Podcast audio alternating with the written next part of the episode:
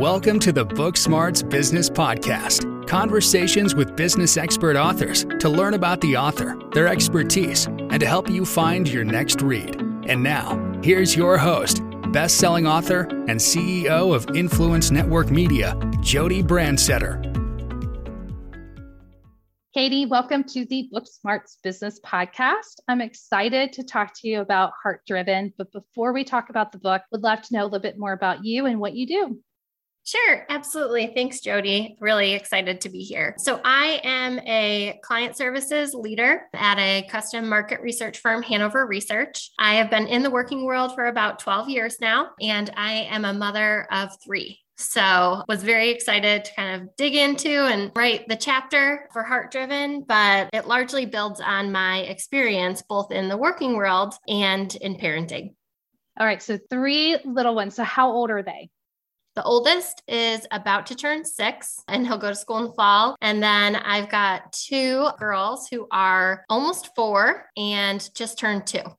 Oh, wow. Okay. So you're like at the beginning stages of the toddler and the going to school age. So, wow. Wow. And you decided to write a chapter and you have a job. Wow. I'm just very. and we decided to get a puppy, actually, like ah! Between deciding to write the chapter and joining the group for this. And then when we wrote it and book out, we happened to get a brand new puppy who was like eight weeks old in there too. So if there wasn't enough going on in this household already, why not just add writing a book and a puppy? What kind of puppy? He's actually a rescue. So they left him, you know, on the side of the road, and a neighbor actually fosters. So she put it on our neighborhood group and said, Hey, you know, if anyone is ready to take on a puppy. And I had been telling the kids that, you know, when we moved, which we moved about, I don't know, a year ago now, to a new house, we could get a puppy. And so, you know, it was long overdue. So just the stars aligned and it was time to get the puppy. All right. I love dogs. So, one more question What's the puppy's mm-hmm. name? Bruce. Mm, I like it. Bruce. Yeah. yeah. yeah. He came with a name and we were like, all right, cool, works. Hey, I love it. Our dog, we had a rescue. Her name was Anna. So they did the whole Frozen thing. So there was an Elsa, you know. And so my daughter at the time didn't like Frozen. She loves it now. And so I was able to force them to let me call our dog Dolly, which my daughter thought it was like Dolly, like a doll. And it's actually Salvador Dali. so oh, nice. it worked out really well with having a little girl saying, Yeah, Dolly works because she was thinking something completely different. So a mom win, in my opinion. But- Absolutely a mom win. Got an artist puppy. Yes, yes. So my cat, I was telling you about, her name was Monet, Claude Monet. so, oh, so you've so, got the art passion. Mm-hmm, yes, but I love that. So three beautiful children, this amazing career, puppy, just all this stuff going on. Then let's write a chapter. So Katie, why did you decide to be a part of Heart Driven? So, my mentor from my first chapter in my career at Cintas Corporation is Lisa Mendelera Kuhn. And we're talking about something else entirely. And we hadn't caught up in a while. And she was like, you know what? I'm participating in this book writing. I think you might have some fun things to share too. I would love if you would participate. So, you know, it was a friend and colleague had mentioned what you guys were doing. And I thought, why not? You know, it's a great opportunity. And it's always nice just to work with other women in business and writing it is one thing and sharing and kind of passing it along, but also just, you know, having people in your corner and participating in something that's empowering for women, you know, it's something that you just have to, I think, make the time for.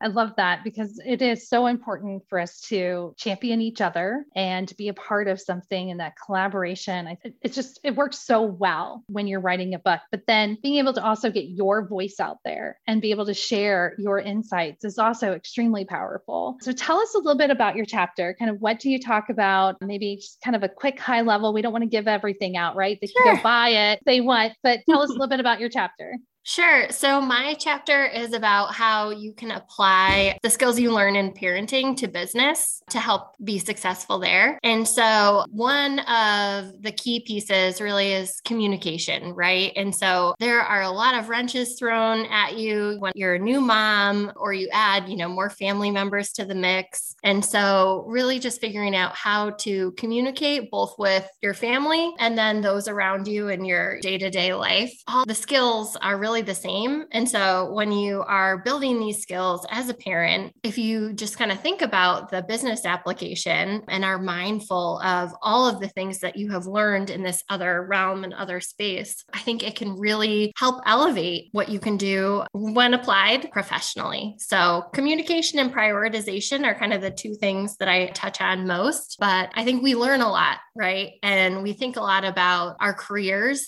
and, you know, not so much on how we are learning and growing as parents and as people in both realms and kind of the crossover between the two can kind of, I don't know, take your career or your professional development to the next level. I think there are some superpowers that we have as moms that 100% go to the business. And I love the two you have communication, and prioritization. I'm going to add my two, which yeah. is empathy. I definitely became more empathetic after having my child. And then the second one was negotiations. Little girls do a great job helping you learn how to negotiate, or at least they're really good at negotiating, and you have to learn how to be a negotiator with them. But yeah, I think a lot of times we talk so much about the obstacles or what women have to overcome to be a mom and a business person. We don't talk about how when you become a mom, how all these amazing things happen to you that make you such a amazing business person.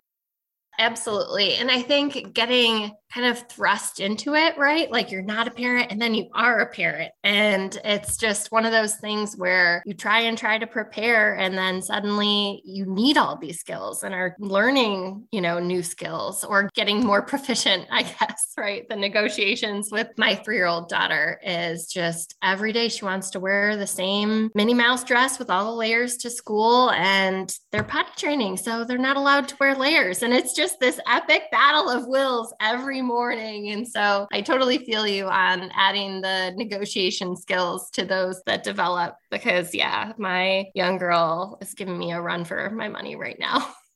I hear you. I have so many stories, Katie. I'm sure we could have a glass of wine and sit down. Unfortunately, I might be sharing stuff that you're going to be experiencing down the road because obviously, seven year old, you know, four, there's more to come. and I think it's so fun because the things that I either laugh about or I'm like, wow, are the things that I know are going to make her such a strong, powerful woman growing up. It's just hard for me as the mom to deal with it today. Yeah. Yeah. I actually was just talking to my daughter's teacher this morning at school. You know, we were saying our goodbyes, and she's like, Oh, you know, like Maggie is my best friend in here. Like she's just got this attitude and this personality that is well beyond her years. And I was like, Well, thank you guys for handling her and taking her off my hands for the daytime because, you know, that strong willed, strong minded, it totally is going to make her successful down the road. But yes, in the here and now in the moment, sometimes it's like, ooh, man, could you just tone it down a little bit, you know? There was this thing on Facebook, and a mom and I in our neighborhood shared it with each other because we both felt the same way about our children it sounds so bad, but I think it's a good laugh, which was, you know, I hope my daughter becomes a leader of a business and not a gang in prison. I was like, depending on the day, I think she would excel in both. She's got the leadership skills, but it was so funny because, you know, you have these moments with these beautiful children and personality is growing and they do, they push boundaries to see, well, what can I do? And I think that's so fascinating to watch. But again, as the parent trying to keep them safe, you're like, oh, can't handle this right now. I need you to tone it down. Like you said, just two notches down would be awesome. Right. Even just some days, two notches down. Just Mother's Day. Let's just give us Mother's Day. And then we'll work from there. We'll walk through the rest. So, Katie, when you were, you know, kind of transitioning from being a business professional to a business professional mom, what were some tips that maybe you heard from other moms, or what are tips that you have figured out yourself that you would want to gift to either soon to be moms or moms today? Yeah, I think one piece of advice that really stuck with me was work life balance, right? And so I think before being a parent, I thought work life balance was this, you know, do everything, be everything, be this superhuman person. And, you know, the dinner would be made and magically all the work would get done. And I'd have these great, well behaved kids. And I don't know, I just thought there would magically be enough hours in the day and to have balance And a professional said to me, you know, it's not a 50 50 balance. Like, that's not what you're aiming for, right? Like, work's got to take priority sometimes, and life has to take priority sometimes. And I think that really guides a lot of what I do now because there are busy seasons, both at home, right? Like, I just a couple months ago had a lot going on, like with the dog and preparing for my sister's wedding and just a lot of family commitments. But then, you know, there's a busy season at work annually. And so picking up the family things sometimes to let, you know, the work stay at kind of a minimum threshold and then picking up the work and letting some of the family things take a minimum threshold. I think being comfortable with that was something that I really still sometimes am not all that comfortable with it because there's just this long list of things that are always done or not done. But that was one thing the work life balance and not really striving always for this 50 50, but being comfortable with kind of the pendulum swinging between the two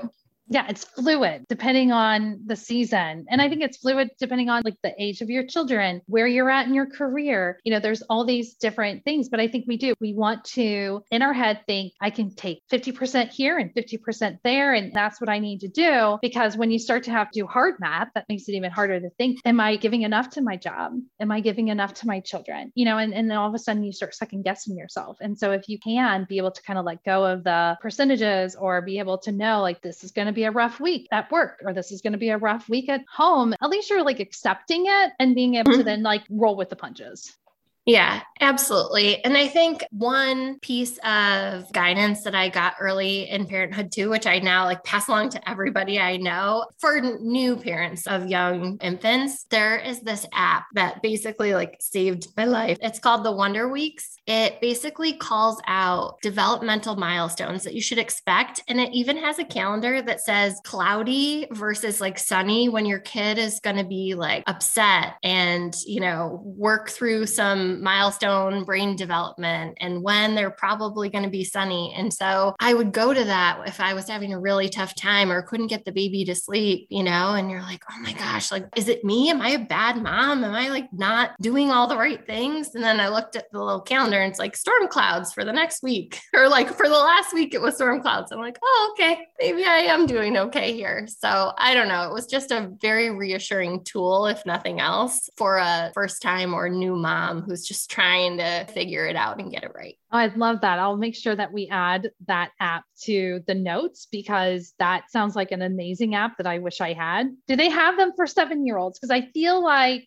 it stops just, at 20 months. Oh, see, I need it for like teenage years. There's so many clouds and sun that can happen. I mean, that is nice because we do. We put so much of the blame on ourselves if our child's screaming. And it's like, it could be, like you said, development, or it could be so many different things. Crazy how much we put on ourselves. But hopefully, by having books like this where we're talking about it and having these discussions, that women will start to realize, like, okay, we don't have to, you know, take on the whole burden of what's going on with our child. All we need to do is see if we can help, we can soothe, we can be there for them versus making the assumption that it's us who's making them this way.